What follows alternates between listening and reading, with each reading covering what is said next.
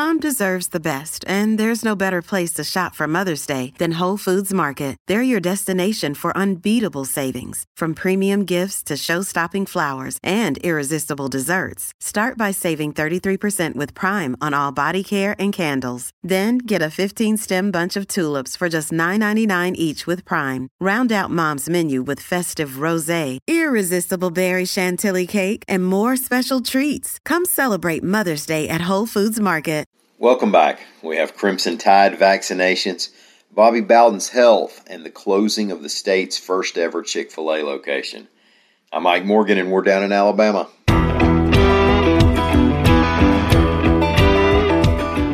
Alabama football coach Nick Saban spoke yesterday morning at SEC Media Days. It was a little different with no rush of fans inside the Hyatt Regency in Hoover, Alabama. You might be aware that Saban is a big deal on SEC Media Days.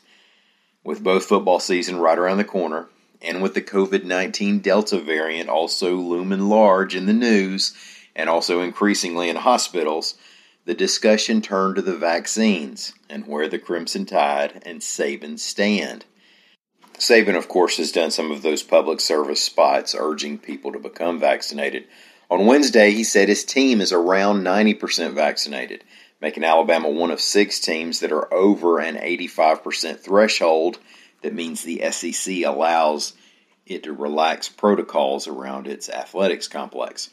But here's part of what the coach said. So these are choices and decisions that every player has to make.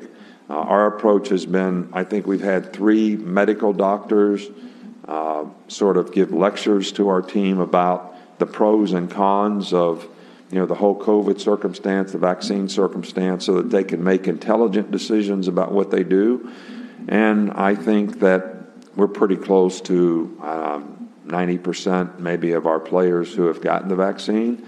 And I'm hopeful that um, more players make that decision, but it is their decision. Auburn coach Bryan Harsin is scheduled to speak at 1 this afternoon.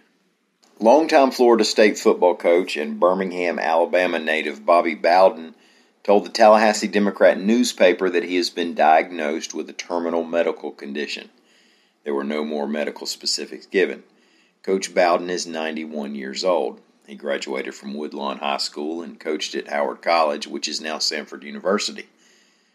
The Democrats' Jim Henry wrote that Bowden hasn't played golf in a while, but just a few years ago, he would still show up at Roebuck Hawkins Golf Course in Birmingham.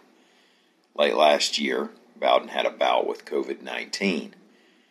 From Bowden's statement to the Democrat, quote, I've always tried to serve God's purpose for my life, on and off the field, and I am prepared for what is to come.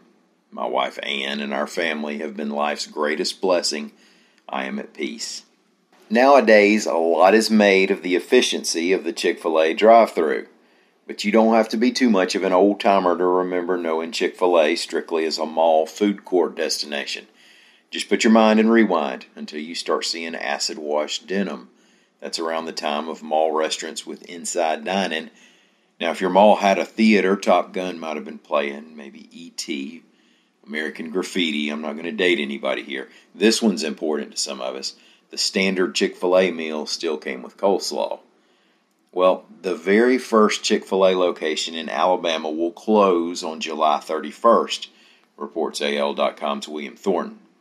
And it's the one inside Brookwood Village, a shopping mall where Mountain Brook meets Homewood. Brookwood, you get that. That Chick fil A restaurant opened on August 6th, 1974.